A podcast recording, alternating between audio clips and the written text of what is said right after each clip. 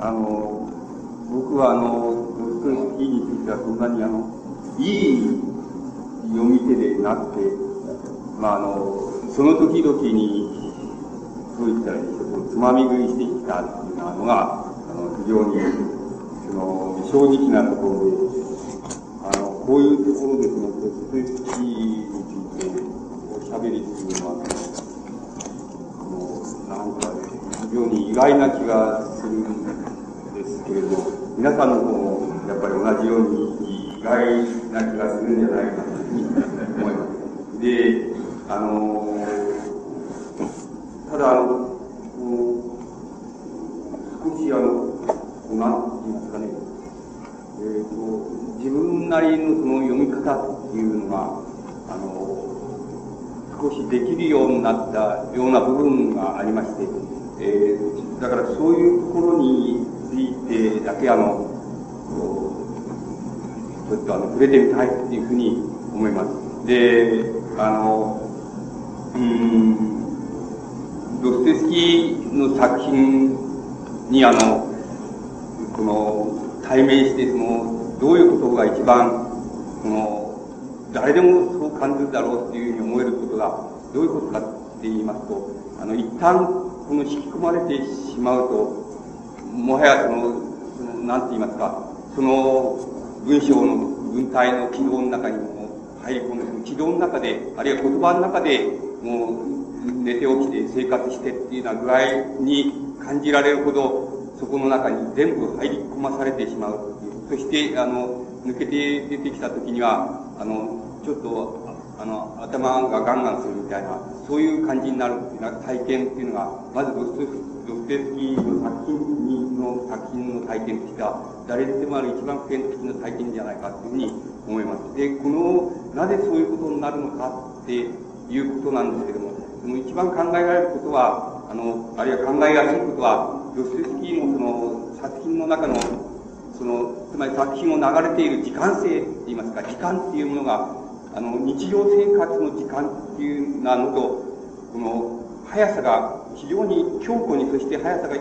あの、非常に一致するっていうようなことが、非常に重要な要素なんじゃないかというふうに思います。ですから、もし、あの、このドストエフスキーの作品の速さの中に、あの、自分の読む時間の速さが入り込んでいけない場合には、あの、かなりあの、この、あの、作品が、あの、冗長に思えるところがあります。つまり、冗長に思えたまんま、あの、初めのある部分っていうのはどうしても入り込むことができない。で、あるところまで行けばまた入り込めるんですけども、少なくともその、なかなかあの、入り込めないっていうのは、こと体験もまたあります。し、その場合には多分、あの、私たちが読む、作品を読む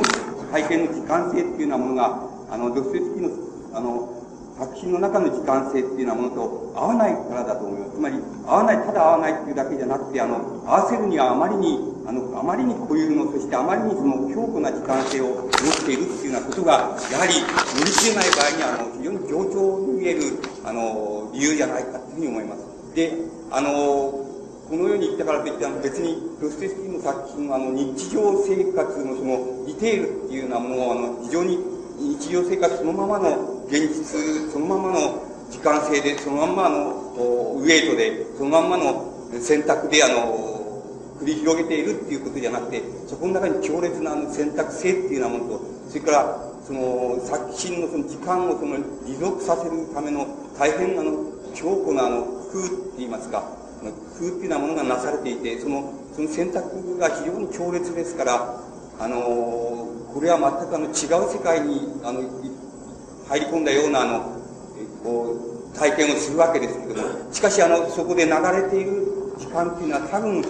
多分ですけれどもあの生活の時間性っていうのはもの日常生活の時間性っていうようなものと非常によく似た時間性っていうようなものをあのちゃんと心得ていてって言いますかちゃんと具現していてその中に入り込んでしまうともはやあの読者の方は言葉の中で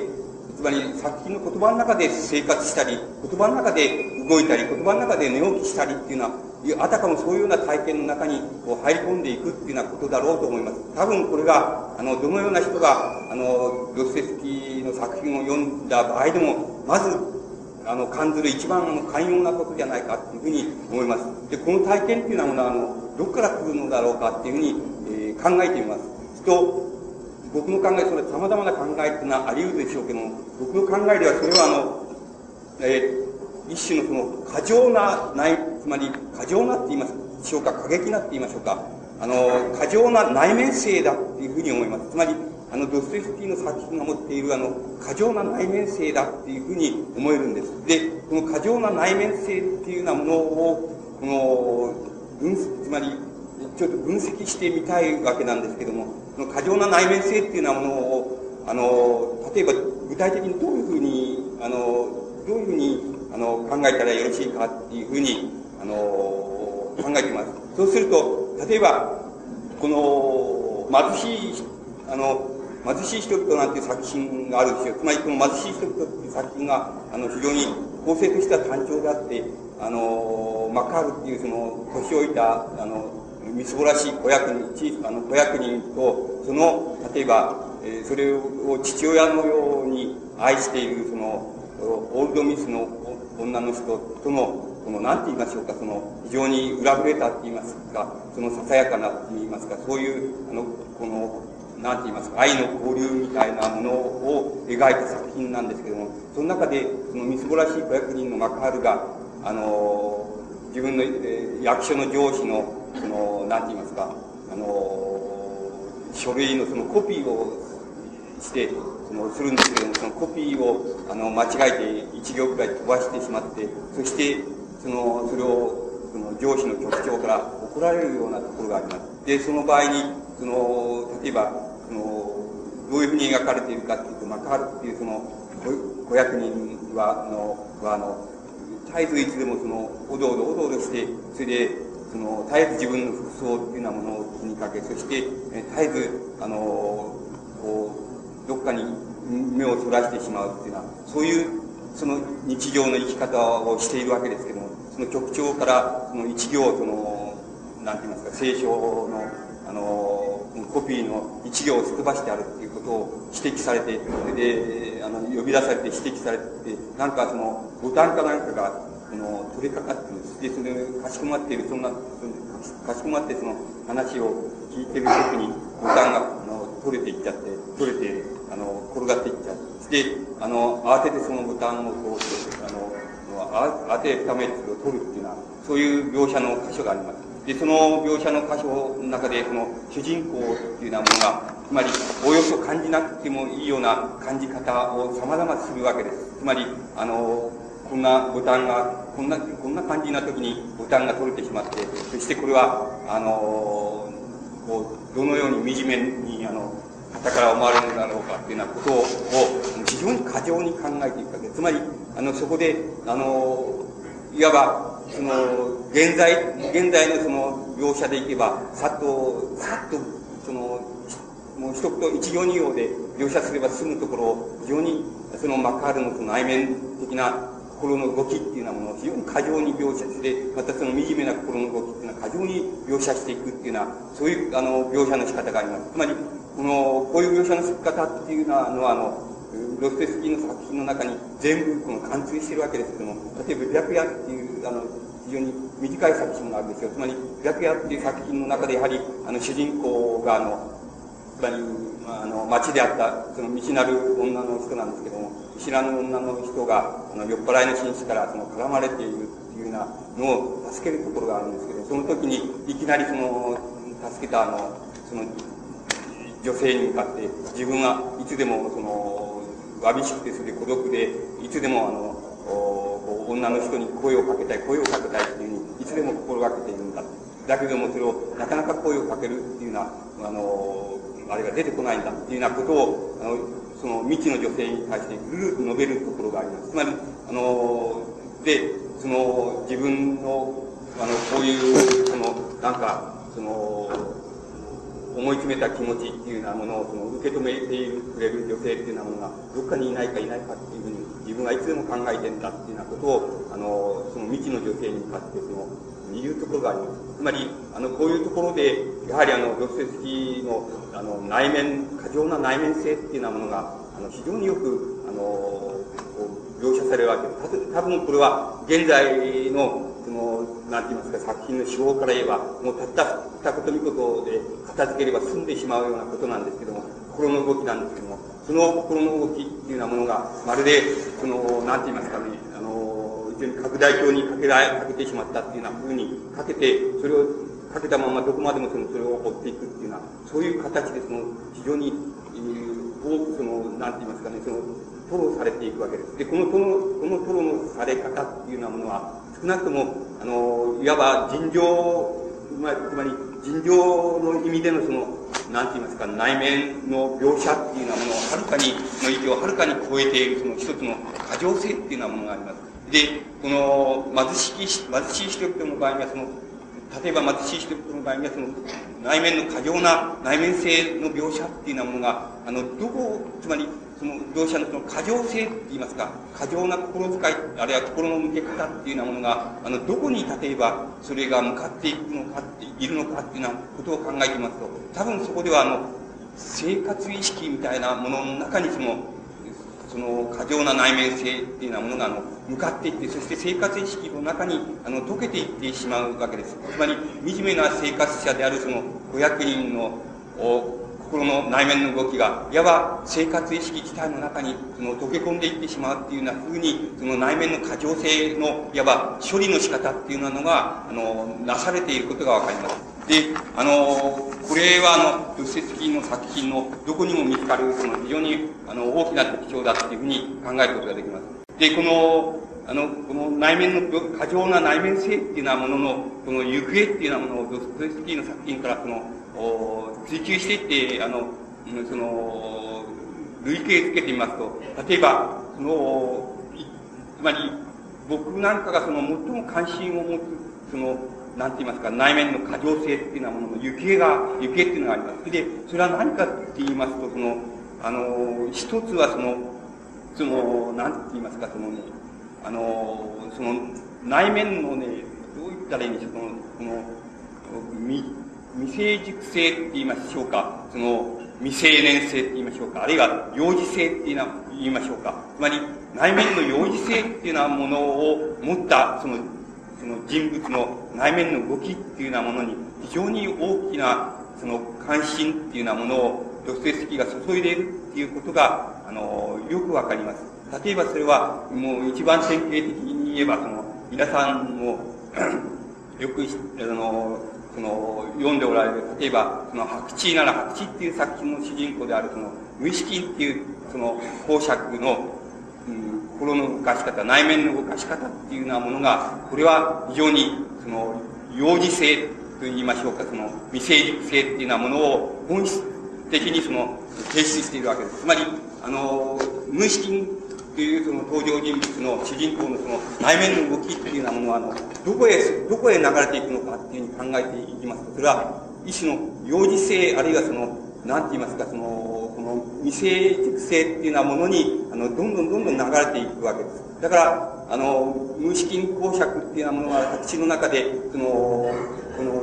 つまり、主要な葛藤を、その、この、するその二人の女性がいるわけですけども、無資金公爵っていうのは、あの、その、つまり内面の幼児性っていうようなことのために、あの、一般的に、その男女の中にある、その、なんて言いましょうか、その、どう言ったらいいでしょう？つまり、選択性って言いましょうか。あの、選択性っていうようなものを持つことができないわけです。だから、一方で、その、あぐら屋っていうようなもの、あの、その、女性に惹かれる、女性に惹かれるかと思うと、その、一方で、あの、全くあぐら屋と、対照的な女性に惹かれていく。そして、その二人の間で、どちらにその選択し、どちらを選択していくかっていう選択性っていうようなものを持つことができないわけです。で、この選択性を持つことができないっていうことが、つまり無意識公爵のその内面の動きっていうようなものが、この白地っていう作品の、えを、あの、いわば成り立たせている非常に主要な、あの、なんて言いますか、寛容な意図だっていうことがわかります。つまり、あの、無意識公爵の、この幼児性、内面性っていうようなものが、つまり、一種のエロス的な感性っていうのは、エロス的な対象っていうようなものに対して、対し、あの、選択性を持ち得ない。だから、あの、どちらも自分が愛してるんだっていうふうに言うことはできても、つまり、どちらを愛していること、いるんだ、どちらも愛しているんだっていう言い方の中で、その、その、つまり男女の選択性っていうようなものは、必ずその一対一にその、え、つまり、その絞られて傾いていくわけですけども、無資金公爵っていうのは、あの、の描き方っていうようなものは、その、内面の容易性っていうようなことのために、そのどちらかを、その、愛の対象として選んでいくっていうようなことが、あの、できないわけです。その、できないということの中で、あの、作品の、つまり、物語と、それから作品の混乱っていう、混乱性っていうようなものが、あの、展開されていくことがわかります。だから、基本的に言いますと、無資金公爵の内面性を、あの、どのように描いた、描が、どのように描かれているかっていうことが、いわば作品を、を、あの、非常に、あの、支配している大きな鍵であるっていうようなことがわかります。で、あの、もう一つ言えることは、例えば白紙なんかで言えることは、あの、やはり、一つはその、なんて言いますか、その、つまり、あの、この無意識公爵を描写するときに一番よくそれが現れてくるわけですけども、無意識公爵の内面の動きっていうようなものが、あの、この、なんて言いますか、つまり、普通一般の、つまり一般に考えられるその人間と人間との関係の中に起こり得るその問題に、問題を起こり得るその状状態をはるかに超えてしまうっていうことなんです。あの、つまり超えて流れてしまう。だから、そこでは少なくとも現実的に成り立つであろう、その、なんて言いますか、人間と人間との関係っていうようなものが、あの、この、そこでは成り立たない限度に至るまで、その、いわば内面性が、その、こう、なんて言いますか、この、あの、溢れ出してしまうっていうようなことが、非常にまたあの、この作品を、の、なんて言いますか、あの、作品を非常に複雑にしている、あの、要素だっていうようなことが、あの、言えると思います。だから、例えば、その、無心公爵がその、これは、例えば、白紙な白紙の作品の一等最初に、その、スイスの、例えば病気、療養先から、その、ペテルクに帰ってくる、来るわけですけども、そこで最初に、あの、最初に、その、出会ったその、出会った場所で、もう早速そこで、いわば自分の内面の、もう、なんて言いますか、過剰な、つまり内面性のトロを人に対して最初、初対面であったところでもう始めてしまうわけです。そうすると、そこの、その内面の過剰性が、あの、巻き起こす、その、過剰性の中に、つまり、あの、他者っていうものが、あの、巻き込まれていく、どんどんどんどん巻き込まれていく。その巻き込まれていく混乱の中で、いわば作品っていうようなものが、あの、作品が、あの、成立していくっていうようなことが、あの、よくわかります。つまり、あの、このような過剰性っていうようなものは、あの、どこで位置づけられるかって言いますと、一種の、なんて言いますか、この、幼児性、つまり、あの、選択つまり他者を選択することができない、あの、容姿性っていうこと、またあの、現実っていうようなものを、あの、現実の距離で見ることができないための、その、過剰な内面性、そういうようなものが、あの、例えば、あの、白紙な、白紙の、白紙っていう作品のその、あの、成り立たせている非常に大きな要素だっていうようなことが、あの、わかります。で、あの、この、いわば、あの、その、どう言いましょうか、その、ドステスキーが、あの、非常に、あの、なんて言いますか、その、この執着を持っているその内面、この幼児性とか、その、なん未成熟性っていうようなものは、あの、あるいは、あの、要するに、えー、非常に健全な、その他者からは、つまり、薄のろだ、つまり白紙だっていうふうに思われかねない、そういう、あの、人の良さと純、純真さと、それから、しかし、その過剰な内面性と、っていうような、その、あるいは未成熟性の幼児性と、そしてそれが、あの、その、エロス的に女性を選択することができないっていうような、そういう成功、そういう成功を持った主人公っていうようなものに、あの、ドステスキーはその非常によく執着していて、ある意味で、これが多分ドステスキーのこの内面性に執着、この内面の幼児性、あるいは、その、なんて言いますか、選択することができないその内面性の反乱っていうようなもの、それに対して、あの、過剰なその、なんて言いますか、その、この、この傾き、過剰なその系統っていうものをドステスキーが示しているっていうことが、多分ドステスキーのあの全ての作品を解く、あの、非常に大きな鍵になるんじゃないかっていうふうに思われるんです。つまり、このことの意味は、例えば、あの、例えば現在的な意味で、あの、現在的な意味から、あの、現在の言い方からしますと、この内面の容疑性っていうようなものは、多分、あの、多分、それ、これはあの、いわば、その、石のその、なんて言いますか、その幼児体験の、幼児体験の中にその根源があって、その幼児体験の中に根源があって、その幼児体験の中で、どっかで、あの、他者との接触に、あの、失敗しているっていうような体験があって、その他者との接触に失敗している体験が、あの、どこまでも例えば、その、内面を、その、内面を成熟させないっていうようなことの非常に大きな要素っていうようなことになります。我々は例えば、あの、病者であるとか、異常者だ、異常者であるっていうようなふうに言われて、現在その、言われている、あるいは現在、現在我々がその内面的に言って、あるいは精神的に言って、その異常者であるとか、あの、病者だっていうふうに言われている、あの、呼び方で言っているその内面性の非常に大きな特徴の一つは、それは、あの、幼児性だっていうふうに言うことができます。もっと、あの、普通の言葉で言えば、人、あの、良さ、あの、人の良さって言いましょうか、善良さって言いましょうか、そういうものが多分、我々がその、精神の病者だっていうふうに現在考えている、あるいは類別している、そういう精神の内面性の中の非常に大きな部分を占めていますということがわかります。あるいは非常に根底的な部分をあの占めているっていうようなことがあのわかります。つまり、あの、我々が内面的な病気、あるいは内面的な異常というふうに考えているものの、非常に根底的なところにあるものは、一種の幼児性、あるいは、あの、善良さ、つまり、現実の関係に耐えられないような、耐えられないっていうような、いうことは、つまり、現実の関係よりも過剰に溢れてしまうような、そういう、あの、精神の幼児性、あるいは善良者さっていうようなものが、あの、いわば、良者っていうふうに規定されるあの、精神状態の一番根底にあるものだと思います。もちろん、この描写っていうのは、精神の現れ方っていうのは、様々な、あの、表面的には様々な現れ方をするわけですけども、根底にあるのは多分その、このドステスキーが、あの、内面性の中で、一番作品の中で執着しているこの、幼児性、あるいはその未成熟性、あるいは、あの、善良さ、あの、限度を超えた善良さ、あるいは限度を超えて、あの、他者の中に流れていってしまう、あの、内面の過剰性、そういうようなものが、いわば、現在私たちがその、現在の観点からその描写だとか、あの、異常だとかっていうふうに言っている、あの、精神の、あの、内面的な構造の一番根底にある、ある、あの、構造だというふうに言うことができます。つまり、あの、ドステスキーが、あの、執着している、主人公、あの、作品の中で執着しているその内面性の中の非常に主要な部分が多分、その現代の、そういうもん、そういう、あの、問題のところで、あの、多分接触する要素があるんだっていうふうにかんあの考えます。つまり、あの、そこが例えば、ドストエスキーが私たちにとってあの、あるいは現代にとって多分非常によくわかりやすいところ、それから非常に、あの、理解しやすいところ、あの、あるいは非常に、あの、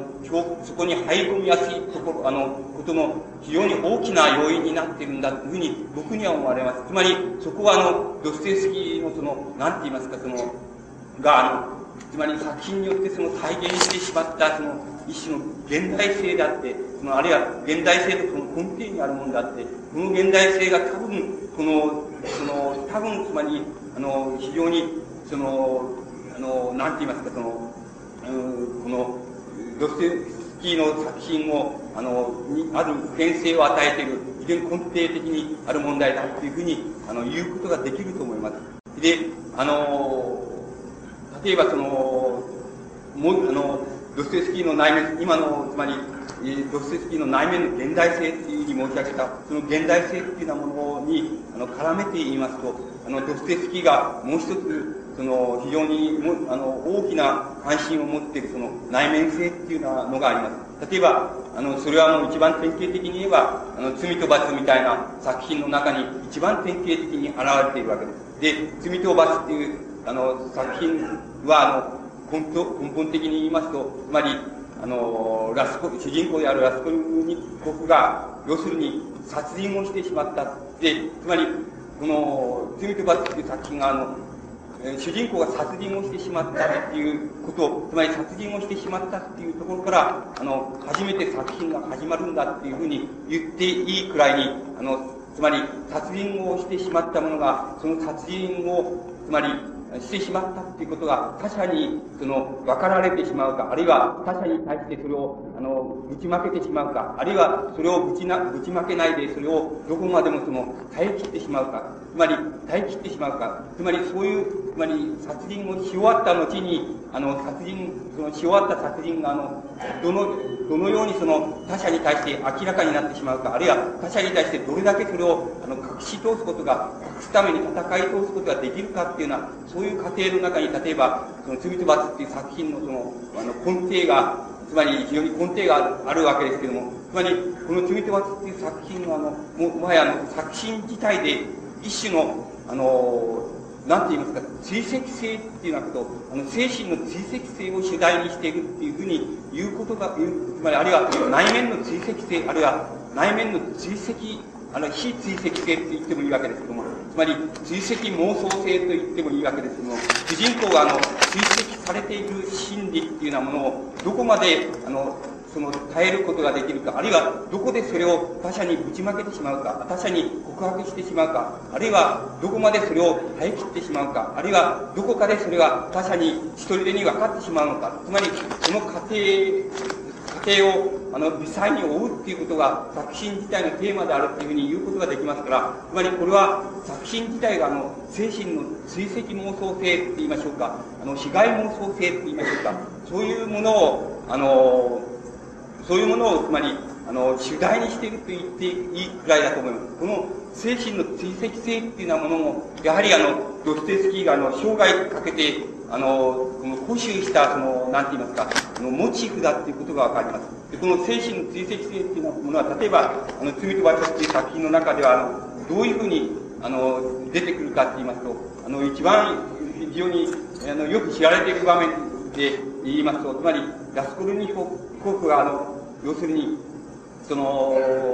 この、えー、なんて言いましたっけ、その余震判事がいまして、その余震判事と、その、まあ、殺人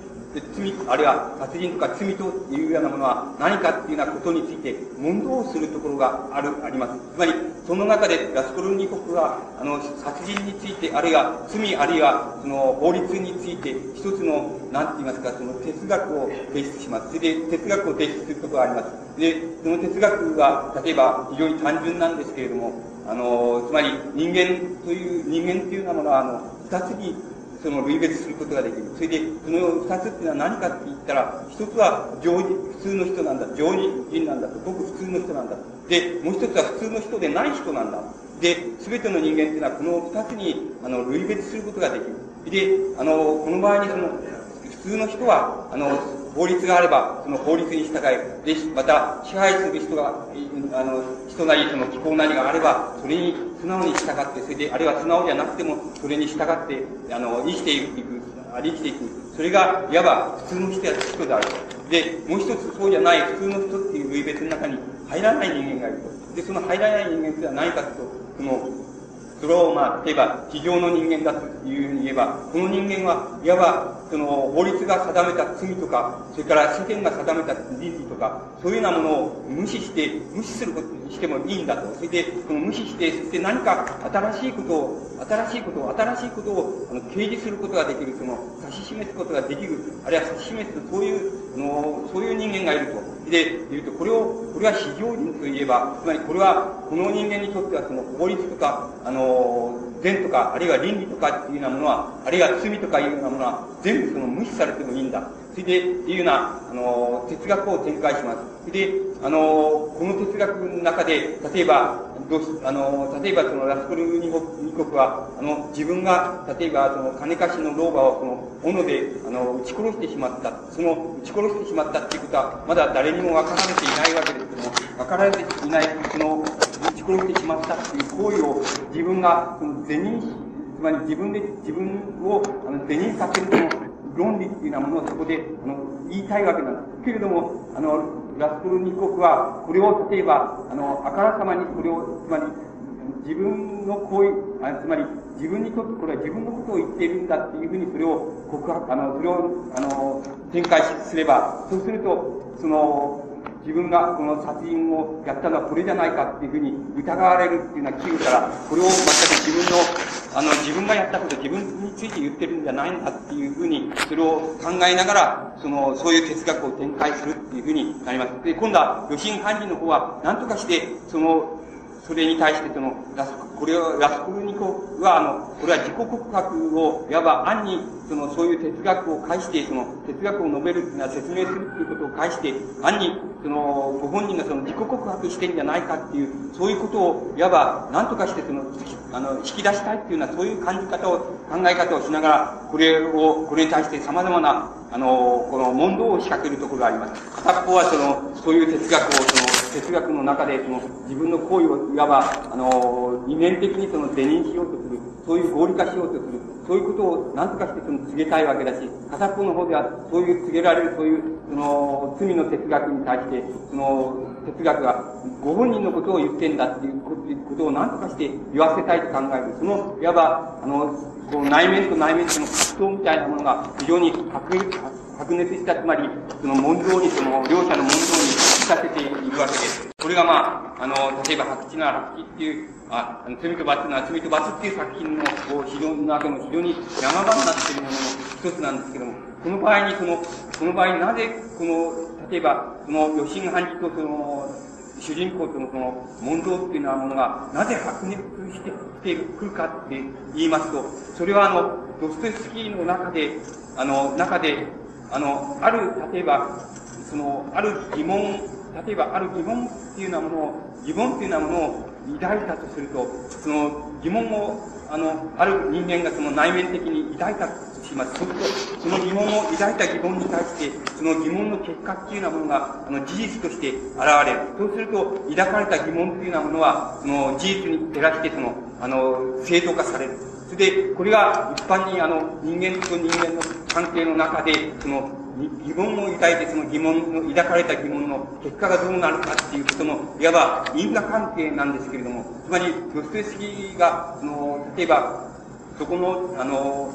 主人公とその余震判事の問答の中で、その白熱した問答の中で、その、なんて言いますか、何がその、何がつまり白熱性をその、醸し出しているかっていうふうに考えていくと、それは、あの、そうじゃなくて、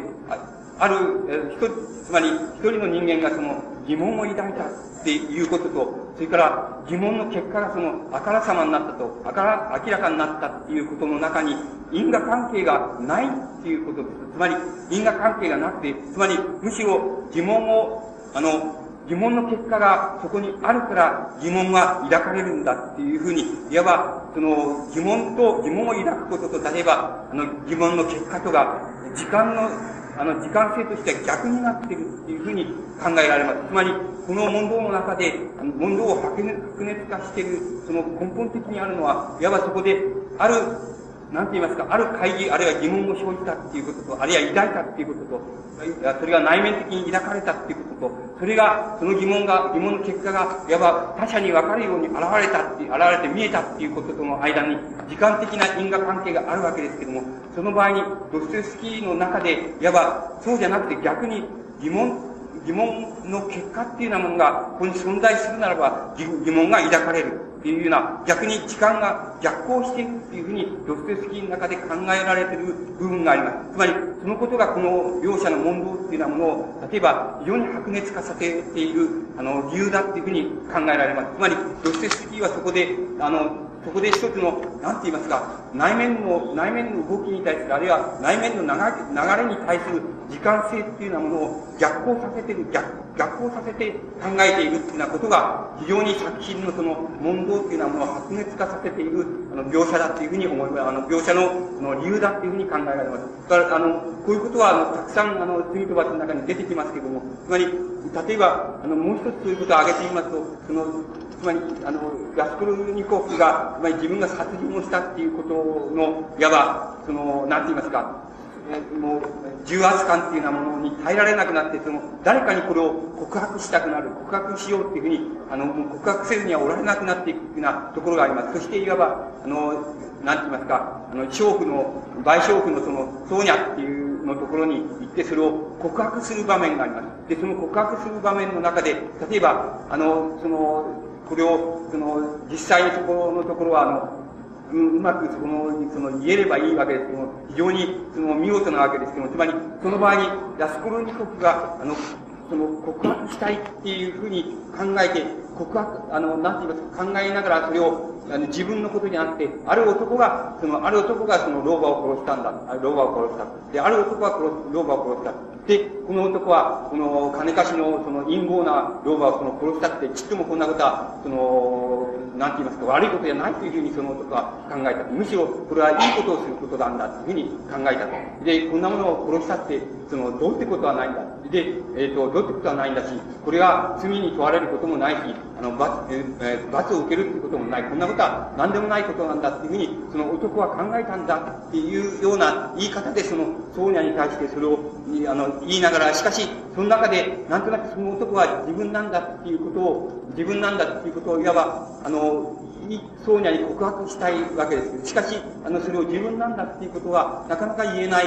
しかし、あの、ある男がそういうふうに考えたんだ。ある男はそういうふうに考えて、こういうふうに老婆を殺したんだ。で、こういうふうに、あの、こういうふうに、こういうふうに殺してしまったんだ。しかし、この男はちっとも悪いことをしたというふうに思わないし、あの、ちっとも悪くはないんだ。このことは悪くはないんだ。これは、あの、この老婆はその人の人号で人に、あの、貧しい人を、貧しい人を苦しめてばっかりしていた、あの、人号なババアだから、これを殺したってどうってことはないんだ。で、あの、その男はそういうふうに考えたんだって、あの、考えたし、その男の考え方は非常に正しいんだっていうようなことを、あの、ことの説明をしながら、しかし、あの、そういう説明の中で、いわば、その殺したのは自分なんだよっていう内面のその重圧感っていうようなものを、ソーニャに対して告白したいわけなんです。で、これは、あの、ソーニャは、ソーニャはそれをその聞きながら、それで、あの、聞きながら、だんだんだんだん、その、あの、こう、だんだんその場面が白熱してくるわけですけどそれを聞きながら、あの、ラスコルニホフが、要するに、その男がっていうふうに、このある男がっていうふうに、あるいはこの男がっていうふうに言ってる、この男っていうようなのは、もしかすると、この目の前に、この男じゃ、この人じゃないかっていうふうに、ソーニャが思うところがあります。つまり、そういうふうに思ったその時に、その時に、あの、ラスコルニコフの方は、分かったろうっていうふうに、分かっただろうっていうふうに言うところがあって、あの、ソーニャがその絶望に駆られるところがあります。つまり、その時に、いわば、分かったろっていうふうに、あの、主人公が言うその分かったろっていうそのことと、それから分かったっていう、ソーニャがそれを分かったって、あ、この人だっていうふうに思ったっていうことは、いわばその場合にはその、その場面とは同時にやってくるわけです。だから、ここでもあの、あるなんて言いますか、内面にある疑問が抱かれたっていうこと、あるいは内面にある罪が抱かれたっていうことと、その罪の結果がそこにあからさまになったっていうことの中には、あの、時間としての、いわば同時性っていうようなものが、ここに、あの、提出されているっていうふうに考えることができます。つまり、一般的に我々がその、なんて言いますか、我々が、つまり正常な内面の動きだ。つまり、ごく普通の正常な内面の動きだっていうふうに考えているものは、必ず内面に抱かれたある事柄っていうようなものは、その事柄が内面に抱かれて、力の後にその結果が現れるっていうふうに、その内面の動き方がする。それがいわば正常な内面の動き方っていうふうに言うことができます。しかし、ドストフスキーがしばしば固執しているその内面の動き方は、そうじゃなくて、あの、しばしば、あの、内面の疑い、あるいは疑問っていうようなもののその結果の方が先に存在する。結果が存在する。だからして、その内面、その内面の疑いが初めて生まれる。こういうような心の動き方の、動きの仕方、あるいは、あの、ソーニャの場面のように、つまり内内面の動き方が、を、あれしたと。そしたらそれはすぐに結果がそこに現れた。結果が、つまり他者にその分かる、現れた、あの、あの、内面の動きが分かるように現れる。つまり、そこではその、あの、なんて言いますか、内面の動きっていうようなもの、動きの現れと、それから動き自体とか、動きの因果とは、つまり同時にやってくる。そういうあの、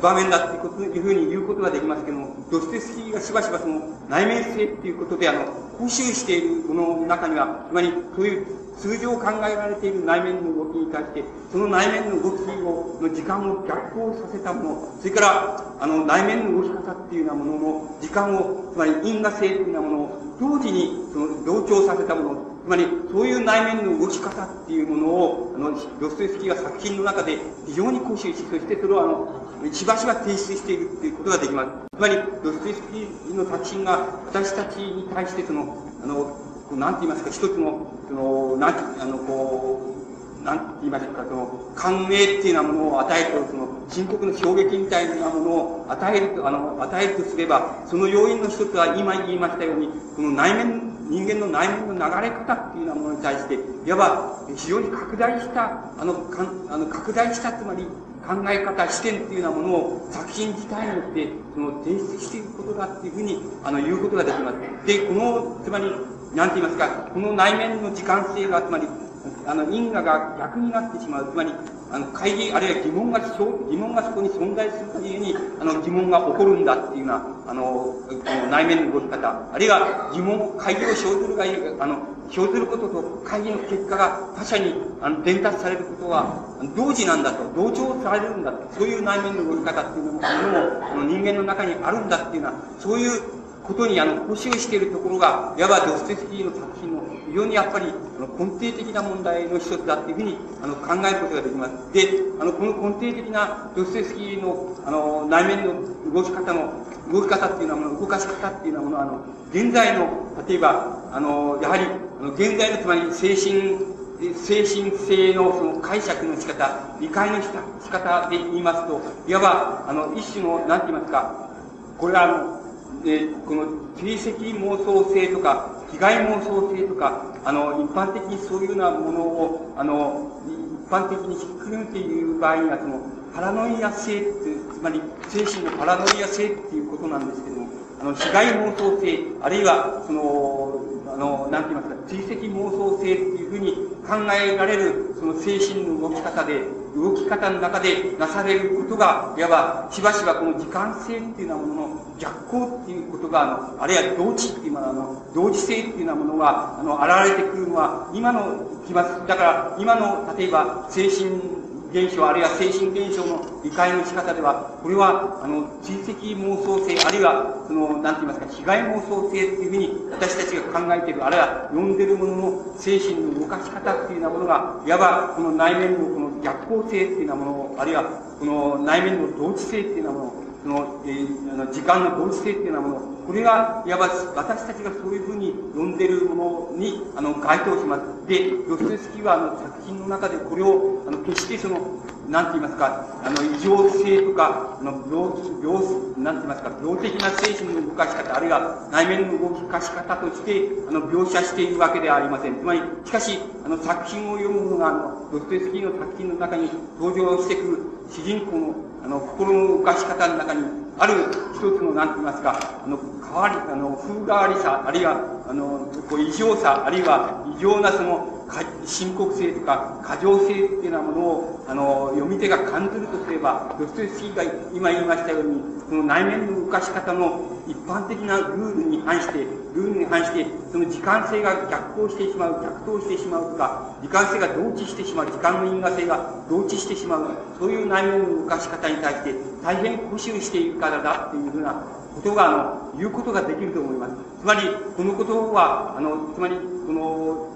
この内面の動かし方のその、なんて言いますか、その、一種の追跡性とか、あの、追跡妄想性とか、あの、こう、被害妄想性というようなものは、主人公の中にしばしばその、移植されていますけれども、この主人公の中に移植されているわけだけではなく、つまり、ドストエスキーの文体自体の中に、文体自体の中に、その移植されています。また、主題自体の中にそれが、あの、大変よく移植されていることがわかります。つまり、この、この移植さされている内面の逆行性、あるいは、あの、因果の同一性っていうようなもの、これを、これを私たちは多分、あの、ドストエスキーの作品の中から感じている、あの、感じ取っているに違いないわけです。つまり、これを感じ取っているときに、ドストエスキーの作品の何て言いますか、一種の無類の何て言いますか、この、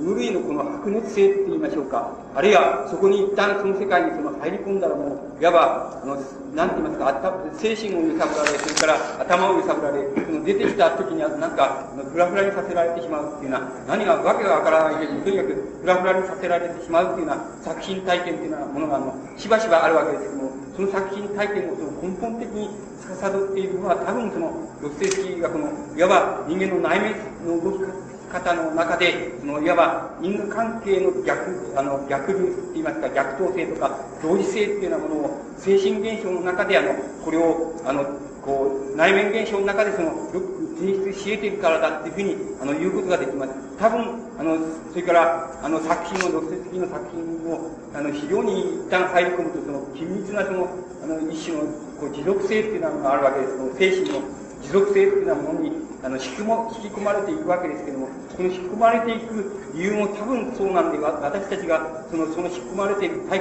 体験をその、そのドストエフスキーの作品の中に読みながら、その読んでいる自分っていうようなものを、あの、読んで引き込まれて、その中にも入り込んじゃって、その中で、むしろ、あの、寝たり起きたり、ため息をついたりしている、その、自分っていうようなものを、その、読みながら内省することができるとすれば、その内省している心の状態の中で、多分、読み手自体もまた、あの、いわば内面の動かし、読み手自体の内面の動かし方もまた、時間性が逆行していたり、つまり因果と、その、因果が反対になって感じられていたり、それから因果が同時になって感じられていたりっていうようなことを、多分その私たちが作品を読みながら、多分そこで体験していくんだと思います。この体験を、例えば、あの、ドストエフスキーの、例えば作品を、つまり、一種の、なんて言いますか、巨大さとか、あの、一種の白熱性とか、また別の言葉で言えば、一種の深刻性なんですけども、深刻性っていうふうに私たちが感じているものは、多分そういう体験を、あの、読みながら、かつその、そういう体験をしているっていうようなことを、あの、指しているんだっていうふうに思います。つまり、あの、このような、例えば、あの、一種の、つまり、精神の内面の動かし方っていうのは、もう人間の内面の動かし方に対する一種の拡大された観点っていうようなものが、あの、ドステースキーの作品の中に、中で一人で、一人でに原始されているっていうようなことが、多分、ドステースキーの作品を偉大にならしめているその要素だっていうふうに考えることができると思います。しかし、あの、えっと、多分これは、例えば、僕らのような、あの、なんて言いますか、その初歩的なって言いますか、素人的な、あの、読み手がそれを読んでも、多分そうであり、が、あの、専門家が多分ドストスキーの作品を読まれる場合、読まれる場合に体験するものも多分同じ体験であり、それから例えば、あの、皆さんの中で初めてこれからドストスキーの作品を読まれるという人が、例えばおられると仮定するならば、その、その、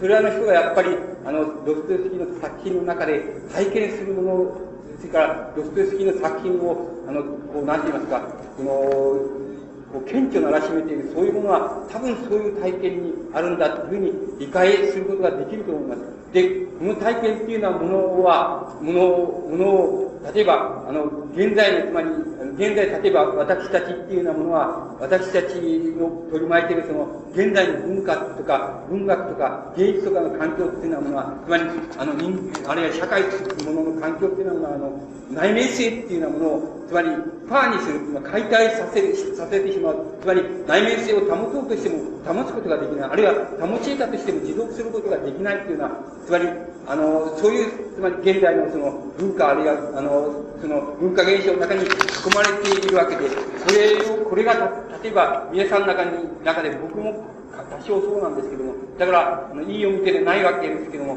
つまり、あの皆さんの中で、つまり、ドストエフスキーかっていうのはもう、初めから敬遠しようじゃないかっていうふうに、あの、考えてしまう、その理由も多分そうなわけです。多分その、ドストエフスキーの内面、作品がその、具現しているその内面性っていうようなものが、非常に、今申し上げましたように、その、病的ないし、あるいは予感的、あるいは予兆的と言いましょうか、そこまで、その時間性が、因果の時間性が逆投しているような、そういう内面性にまで我々はその、突っ込んでしまう、そういう、そういう世界であるために、私たちがあの、ある意味で非常にドストエフスキーの作品に、とっつきにくい、つまり、初めから敬遠しようじゃないかっていうふうに、あの、考えてしまう、あるいは、あまりに偉大な人は敬遠しようじゃないかっていうふうに考えてしまう、その、根底にある問題も、やっぱり、あの、その問題じゃないかというふうに、あの、思われます。つまり、その問題が、ドストエスキーの、なんて言いますか、あの、作品にとって、アルファの問題であり、また、最終的な問題であるっていうような問題は、多分そこに帰着するんじゃないかっていうふうに考えられるわけです。ところで、あの、僕は、その、その、少し、その、少しちょっと読み方が少し分かってちょっと自分なりの読み方ができるようになってきたっていうふうに、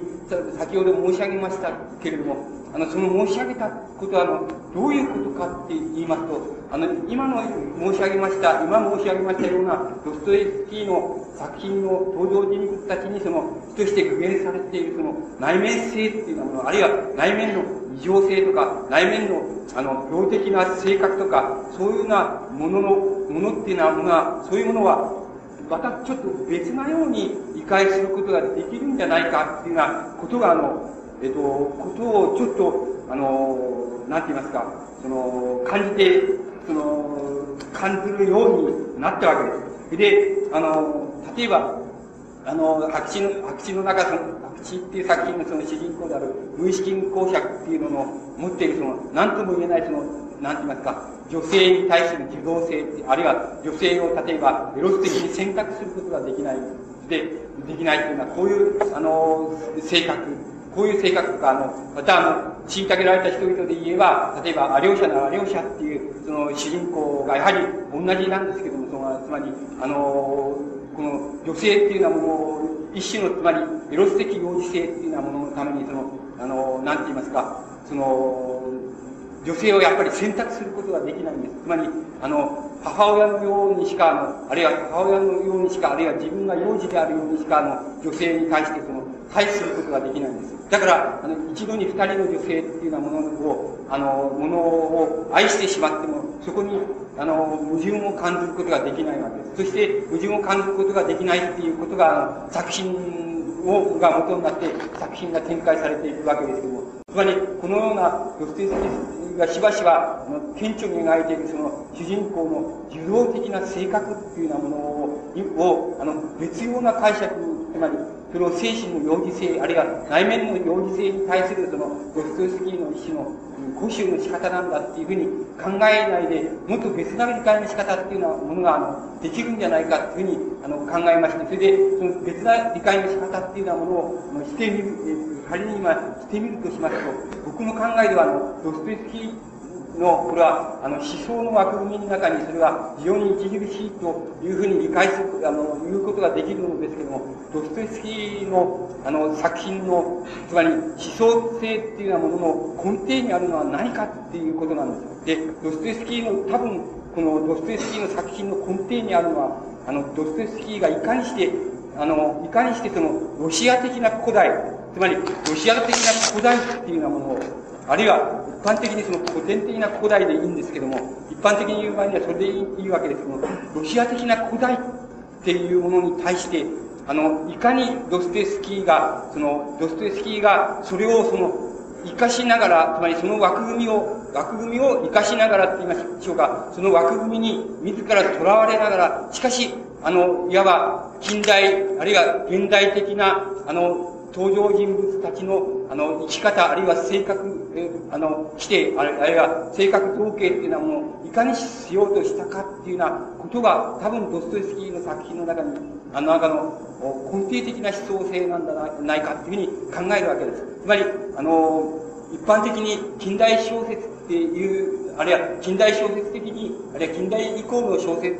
の概念からあの、概念が、例えばジールならジールはそうですけども、概念からそのドストエフスキーの作品を理解していきますと、極端に言いますと、僕が今日申し上げましたような、つまり、あの、内面の動きの精密なかつ、非常に現代性を含んだその、あの、描写っていうようなものが、ドストエフスキー作の作品の命だっていうふうに理解する、命だっていうような理解に大なり小なりなっていくわけです。しかし、あの、多分、ドストエフスキーの、あの、ドストエフスキーがやりたかったこと、やりたかったことは、多分そうじゃないんじゃないかっていうふうに考えるようになりました。つまり、そうじゃないんだって、ドストエフスキーが、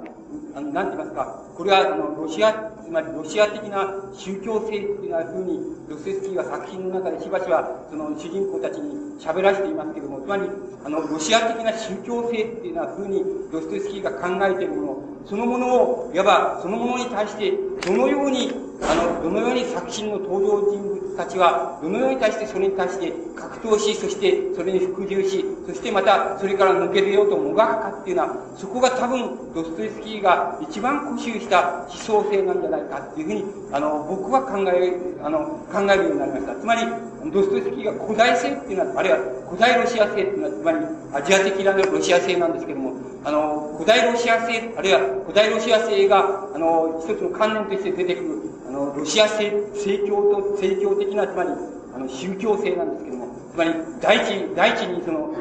よく作品の主人公たちが、あれするでしょう。つまり、第一に接近したいみたいなことを言うでしょう。つまり、そういう、つまり、あの、宗教感情として現れてくるロシアの古代性、ロシア的な古代性、あるいはアジア的な古代性っていうようなものに対して、の、ドストエフスキーの主人公たちはいかにして格闘するか、いかにして近代的かつ、かつ現代的に格闘し、ななおかつそれにとらわれてしまって、そこに服従してしまうか、あるいはなおこれからはみ出していこうとするかっていうような、そういう葛藤っていうようなものが、あの、ドストエスキーの作品の非常に思想的なテーマの根底にあるものじゃないかっていうふうに、僕はそういうふうに、あの、理解するように、あの、そういう理解ができるんじゃないかっていうふうに考えるようになりました。そうしますと、ドストエフ例えば無資金公爵とか、あの、つまり虐げられた人々の両者のような、つまり非常に受動的な、あるいは発掘的な、あるいは未成熟な同一性を持った主人公に対するドストエフスキーのその過剰なその侵害感というのはあるわけですけども、この過剰な侵害感っていうようなものはどういう意味合いを持つかって言いますと、ドストエスキーの中にある古代的な、古代思想的な枠組みの中で、いわば近代的な性格を持った、性格を持った東道人物たちが、つまり古代的な枠組みの中に引っ張られてしまうときの、つまり、引っ張られていってしまうときの一種の拡散性って言いましょうか。一種の拡散性っていうようなものが、あの、主人公たちの無意識公爵の無意識公爵の幼児性っていうようなもの、あるいは受動性っていうようなものに現れてきてるんじゃないかというふうに、あの、そういう理解の仕方ができるというふうに考えるわけです。つまり、この、これは、あの、つまり、非常に近代的ないし現代的な解釈も、例えば無意識工作の性格の中、性格分析、あるいは性格解釈というものに対してそのできるわけですけども、そうじゃなくて、これはあの、無意識公爵っていうようなものが、いわば古代史的な思想性というようなものの枠組みに引っ張られてしまうために、いわば一種の性格破産としてのその同時性というようなものをどうしても持たざるを得ないんだっていうような、そういう必然としてそういう必然性として、例えば、ドステスキーはその、無心公爵とか、あの、有吉なら有吉っていうのは、そういう受動的な、あるいは白地的な、あるいは、いわば、幼児性を持った、あるいは、もっと言えば、異常性を持った、あるいは病的な性格を持った主人公に対して、異常に固執していったっていうようなことも、そのことの問題じゃないかっていうふうに、あの、そういう理解の仕方ができるように思われるわけです。つまり、これは、例えばその、先ほど言いました、あの、内、追跡性、内面のその追跡妄想性とか、被害妄想性とか、あの、つまり、えー、内面の動きのその時間の因果性と因果性の逆走とか、あの、同調性とか、そういうふうに申し上げました、その、例えば、主人公たち、あるいは作品に付与した一種の、あの、追跡妄想性なんですけども、そのドストエフスキーの追跡妄想性っていうようなものも、やはりどういうところから来るかって言いますと、いわばロシアの、つまり、ロシアの、つまり、ロシアの社会、つまり、これはミール共同体っていうのは強固なミール共同体を、その、規定、つまり、思想に置いたロシアの社会なわけですけども、ロシアの、この古代アジア的な社会、あの、その社会性格といいますか、そういうこの社会構造っていうようなものが、いわば、あの革命前期の、革命期の、ロシア革命期のつまり、前期のつまりロシアのインテリゲンチャたちが、いわば様々な思想的な課題、理念的な課題に思い悩んだ時に、その思い悩み方っていうようなものが、その、いかにしてロシアの、あの、どのようにそのロシアの、いわば、その、う、なんて言いますか、古代アジア的な、あるいは古代ロシア的な、その、なんて言いますか、社会構造、あるいはそこから来るその、感性、習慣、習慣、あるいは宗教感情というようなものから、いかにしてその、どのように引っ張られていったかっていう、その引っ張られていった、その、なんて、引っ張られていったあげく、その、いわば、やむを得なる、その、引っ張られ方の一つの、なんて言いますか、型としてって言いますか、典型として、どうしても病的にならざるを得ない。その、病的性っていうようなことも、いわば、あの、医師の、その、被害妄想なしや、その、追跡妄想っていうのは、内面の動かし方にならざるを得ない、その、必然性をその時代がはらんでいる。で、なぜこういう時代の必然性をはらむかって言いますと、それは強固なその、あの、ロシア社会のそのアジア的な性格、あるいはミール共同体的な性格っていうようなもの、そのことの、そのもたらすその感性っていうのは、感覚っていうようなものが、あの、盛んにロシアの近代インテリゲンチャたちのその内面性を引っ張っていったって。その引っ張り方の一種の分裂性っていうようなものが、いわば分裂性の具現として、その、ドステスキーの主人公たちの一種の、なんて言いますか、追跡妄想性っていうようなもの、あるいは追跡妄想性への、あの、ドステスキーのその固執の仕方、あるいはそういうそういうものに固執することによって、ドステスキーがいわば時代の必然をいかにその強固にあるいはいかに深刻にえぐり取ったかっていうのは、そういう問題の根底にあるのは、これは必ずしも近代的な性格っていうことじゃなくて、ロシア的な性格、あるいはロシアアジア的な性格っていうようなものが、いかにロシアの近代を引っ張ったかっていう、その、いわば、その引っ張り方の一つの現れ方として、この一種の、あの、被害妄想性っていうようなものが、あの、主人公を持った主人公に対する、その作品の固執、あるいはドストエスキーの作者の固執っていうようなものが起こったんじゃないかっていうふうに理解することができるんじゃないかっていうふうに考えるようになりました。つまり、この問題が多分非常に僕にとっては重要な課題のように思われるわけです。つまり、これが、これが、あの、これ、このことが、つまり、この、つまり、ロシアの、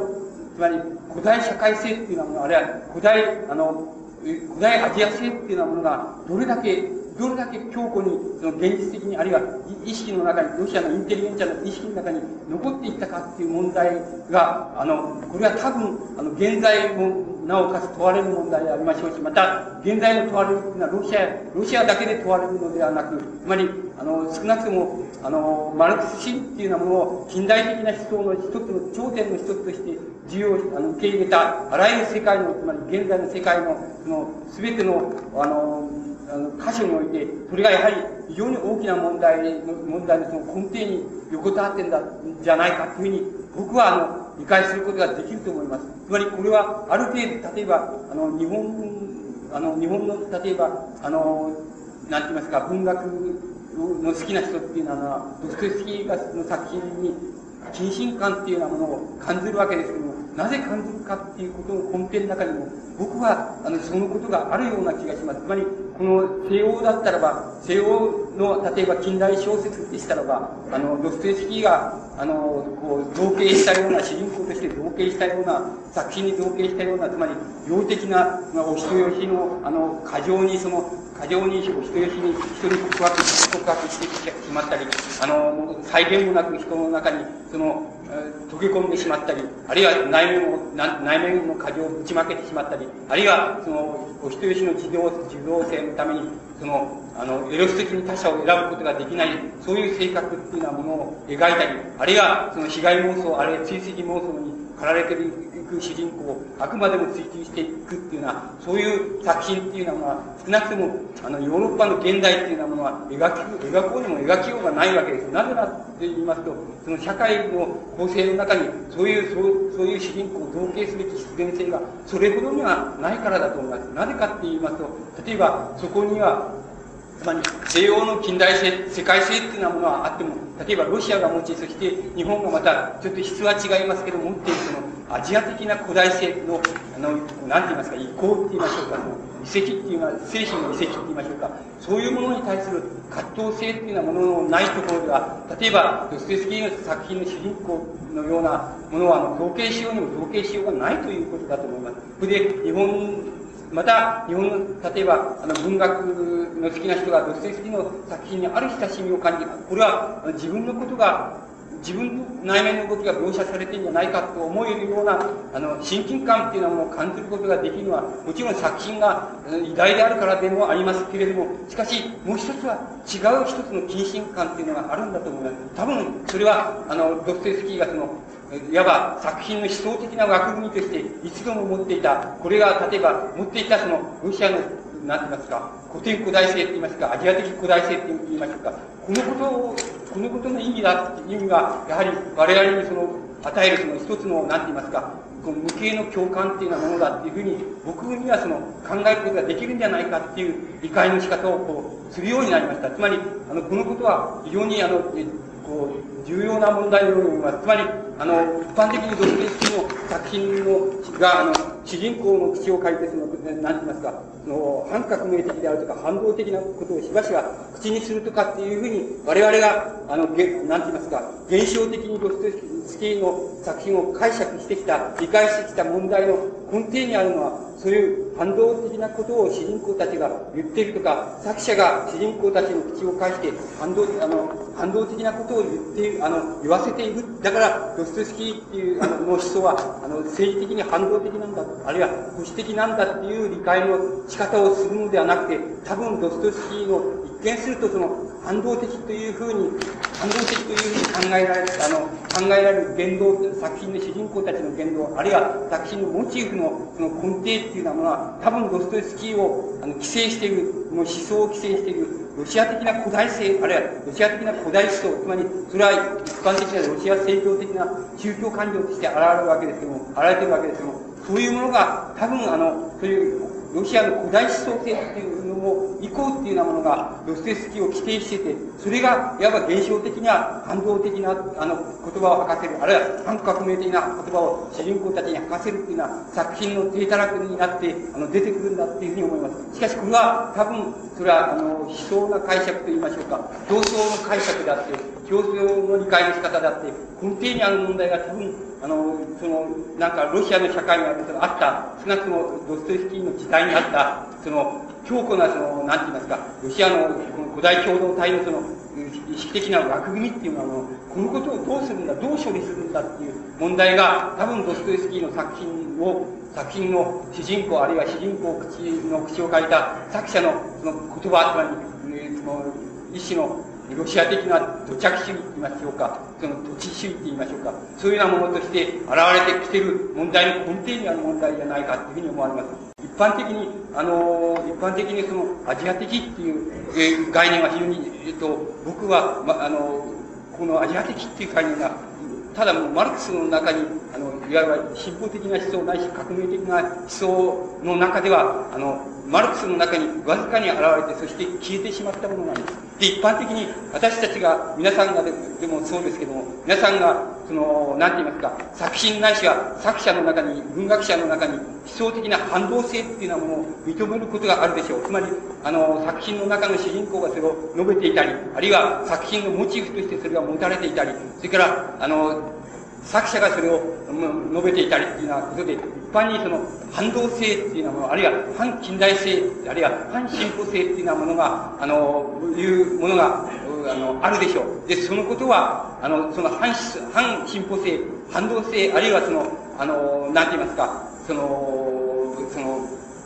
保守性って言いましょうか。そういうところで、不死性っていうようなものは、物の中に、もし仮にですね、皆さんが、その中に真実の言葉があるじゃないかって、その中に含まれてる、その、なんて言いますか、その中に、つまり反進歩的な原理の中に、言動の中に、あるいは反動的な言動の中に、あるいは反動的な作品の中に、なおかつ真実があるじゃないかっていうふうに、真実の部分もあるじゃないかっていうふうに、皆さんが感じられることは、しばしば文学作品の中で体験するでしょう。また、思想の中でも体験するでしょう。そして、また逆に進歩的だ、革命的だっていうふうに考えられる思想の中にも、これはインチキじゃないかっていうふうに、しばしば皆さんが思われる部分を感じることがあるでしょう。で、僕はその感じることは非常に正しいんだっていうふうに思います。で、しかし、この場合に問題なのは、その反動的ないし反進歩的っていうふうに、我々が作品の中に、あるいは作者の中に、あるいは思想の中に感じる、その、ついてそこに真理があると感じられるその部分は何を意味するかって言いますと、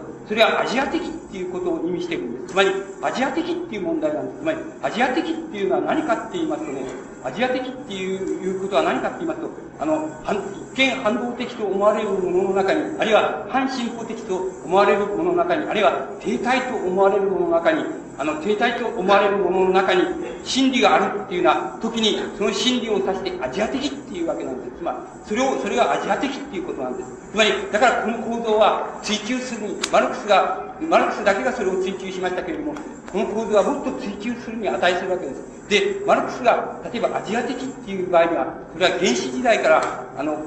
古代で、古典古代時代に移る、その中間の、中間の時期をアジア的時期、アジア的時代っていうふうにマルクスは言っています。で、ここの意味で言うアジア的っていう、アジア的っていう概念は、アジアだけにあるっていう意味じゃなくて、人類の歴史がある段階で原始時代から古典古代時代にえ移る、移る中途のところで、あの、人類は全て普遍的に透明した、通過した、そういう時期をアジア的っていうわけです。で、ヨーロッパでは、ヨーロッパではこのアジア的っていう時代は、瞬く間に過ぎてしまいました。瞬く間に過ぎて、いわば古代的な社会、あるいは古典古代的な社会に移行してしまったわけです。ところが、アジアでは、地域的なアジアでは、この中間にあったアジア的な時代における、様々な共同体の行動とか、それから感性とか、それから意識とか、そういう意識行動とか、そういうようなものが数千年の間、つまり残ってしまったわけで、停滞していったわけです。その停滞の理由っていうのは、もちろん様々挙げることができるわけですけど、この停滞性っていうものを指して、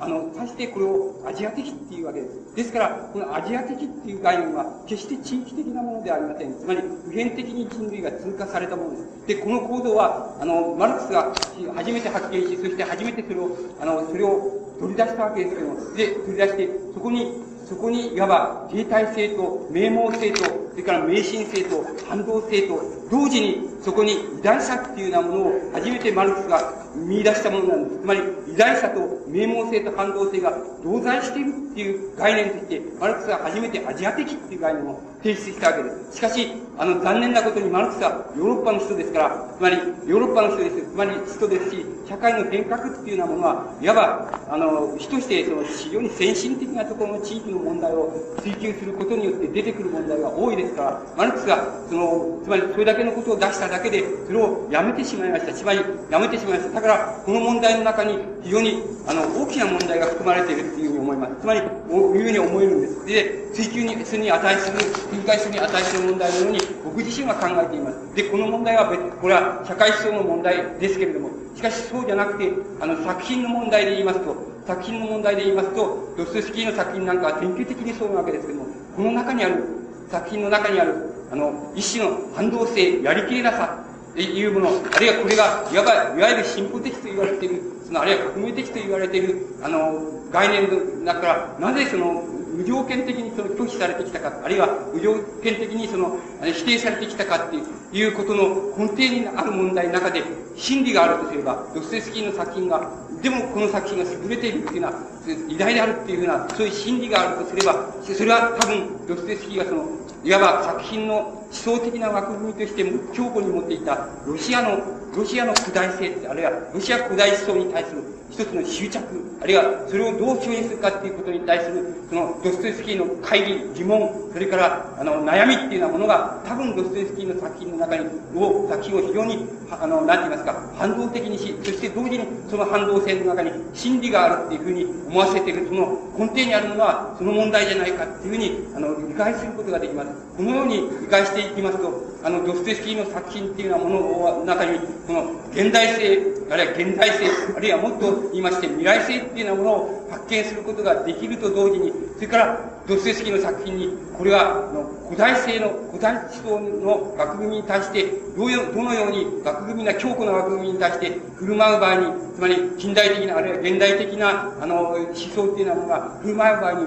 どういう問題が起こり、それからどういう問題に当面し、そしてどのようにそれを抜けていったらいいのかっていうような問題に対する、ドステスキーなりの一つの回答っていうようなものが作品の中に含まれているからだ、あるいは登場人物のを介してそれが含まれているからだっていうふうに、あの、僕には思われます。これが、例えば少し、俺は違う読み方をこうしてみ、違う読み方をしてみたくなった、あるいは見るようになったっていうことの根底にある問題です。で、あの、初めに申し上げました通り、僕はあの、いい読み手では、ロステスキーのいい読み手ではないですし、ましてあの、なんて言いますか、この熱心な読み手ではないわけですけども、ないわけで、本来ならば、こう、なんか皆さんのところでお話しするような、つまり、この、あれはないわけですけども、なんか、そこのところだけは、ちょっと僕は、あの、なんとなく、こう、こうこういう、せっかくの折ですから、言ってみたいように思いまして、あの、最後に、いくらかその作品を離れてしまったかもしれないんですけども、あの、申し上げていることを終わらせて